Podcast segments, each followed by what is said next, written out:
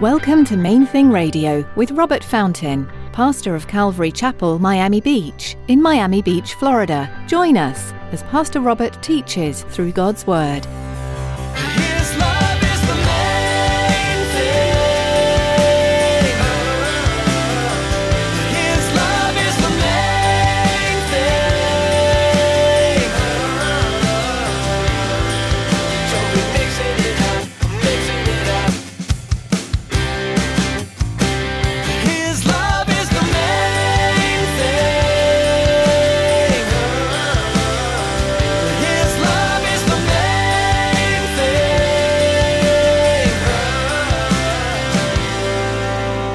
When he was, if you will, breathing by his Spirit, breathing into existence the body of Christ on earth, his church, he chose the gift of tongues by which to express his presence and his power. That's so significant. And if you can't see that, please, I would encourage you to pray and just talk to God about it. Are you desiring to have the spiritual gift of tongues? As you listen to today's message from Pastor Robert, he encourages you to ask the Lord for the spiritual gifts that you desire. There are many gifts of the Spirit that the Lord can extend to you. Ask Him for the gift of tongues, if that's a spiritual gift you desire. Stick around after today's message from Pastor Robert. I have quite a bit of information that I'd like to share with you our web address, podcast subscription information, and our contact information. Now, here's Pastor Robert in the book of Acts, chapter 2, as he continues his message Birth of the Church.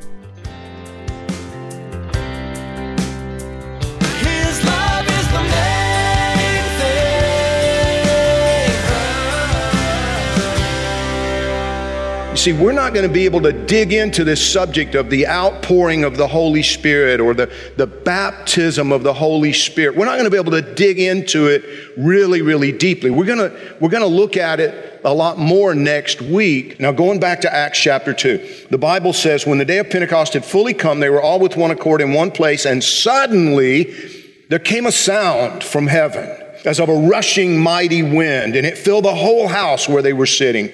And there appeared to them divided tongues as of fire, and one sat upon each of them. And they were all filled with the Holy Spirit and began to speak with other tongues as the Spirit gave them utterance. Now, listen. You, you got to remember the context. See, a, a week or one week earlier, Jesus had told them to wait in Jerusalem and they were going to be baptized with the Holy Spirit. They would be empowered by the Holy Spirit. You're going to receive power when the Holy Spirit comes upon you and you're going to be my witnesses. And, and he had promised them this. He had told them that this was going to be the case. And in this moment, when the Spirit of God overwhelmed them, poured himself upon them, overflowed them, they were changed. They were changed. Every single one of them. Now, there, there were, the Bible tells us, approximately 120 men and women. It wasn't just the 11. It was the 11 plus a bunch of others who were present and they were being obedient. They were just waiting like the Lord had told them to do. Now, uh, we're going to notice three things here if you're paying attention, because I'm not going to give them to you like one, two, three, but you'll notice three things that the Bible describes as having been observable. These were things that were tangible, things that, that people noticed. These guys, these men and women, they, they were just sitting there in this room waiting, like Jesus had told them. You know, it's, it's first thing in the morning, as we'll see next week, as Peter talks about. It's first thing in the morning. They're sitting there, and all of a sudden they hear this sound. And it sounds like a tornado or a hurricane or something, a mighty rushing wind. There was no wind, apparently, there was only the sound. And then they saw something that they described as, as being like a little flame of fire. And again, it's, it wasn't fire. It's not like all of a sudden there was fire in the room, you know, fire all over the room. It was, it wasn't, but it was like this little, this little tongue that looked like a little flame and it rested on each individual in the room. At which point they all began to speak aloud. Now, they spoke.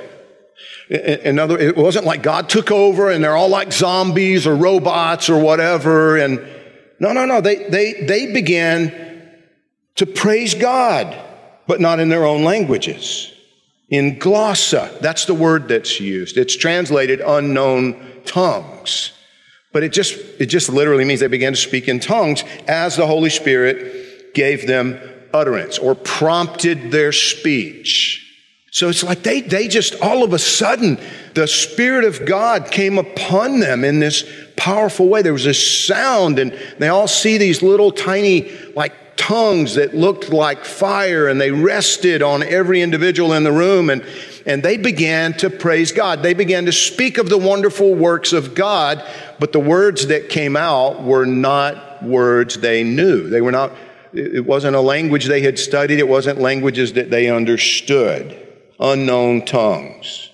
At the feast, when the first fruits were celebrated, offered to God, the first fruits of the Holy Spirit, the beginning of his holy harvest took place. Verse 5 continues There were dwelling in Jerusalem Jews, devout men from every nation under heaven. And when this sound occurred, the multitude came together and were confused because everyone heard them speak in his own language. Then they were all amazed and marveled, saying to one another, Look, are not all these who speak Galileans? And how is it that we hear each in our own language in which we were born? Parthians and Medes and Elamites, those dwelling in Mesopotamia, Judea and Cappadocia, Pontus and Asia, Phrygia and Pamphylia, Egypt and the parts of Libya adjoining Cyrene, visitors from Rome, both Jews and proselytes, Cretans and Arabs. We hear them speaking in our own tongues the wonderful works of God. So they were all amazed and perplexed, saying to one another, Whatever could this mean? Now, in just a minute, Peter's going to get up and tell them what it means. And we'll, again, we'll get to that next week. But notice there were 17 different peoples, different nationalities mentioned here. Not all of them were Jewish. It makes it clear some were proselytes. In other words, some of them were non Jewish people who had converted to Judaism. And the, the people in that upper room, that apparently they got really loud, and down in the streets below, thousands of people were gathered together.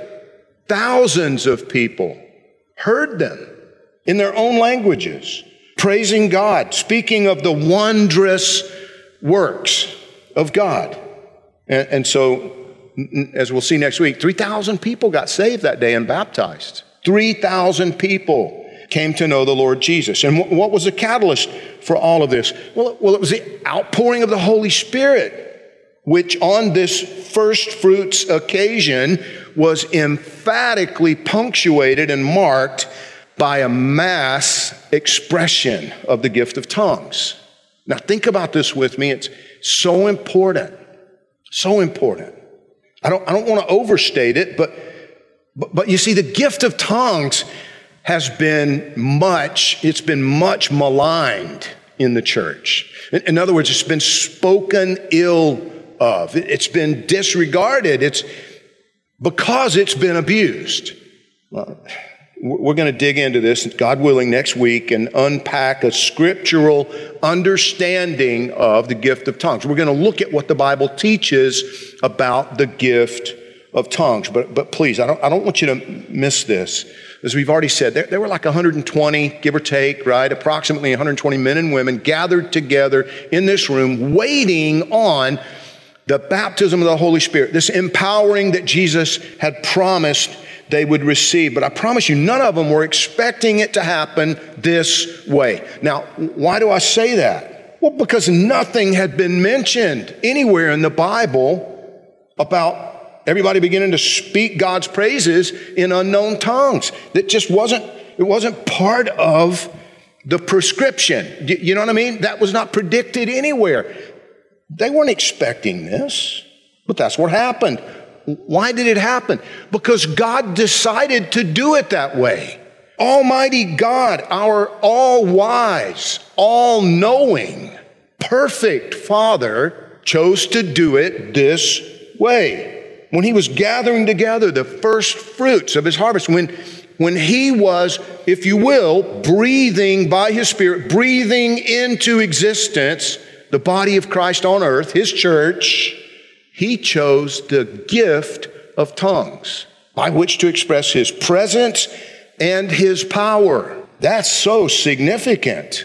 And if you can't see that, please, I would encourage you to pray and just talk to God about it. Ask Him why He did it this way. Ask Him, why did He choose tongues, unknown tongues, this strange gift?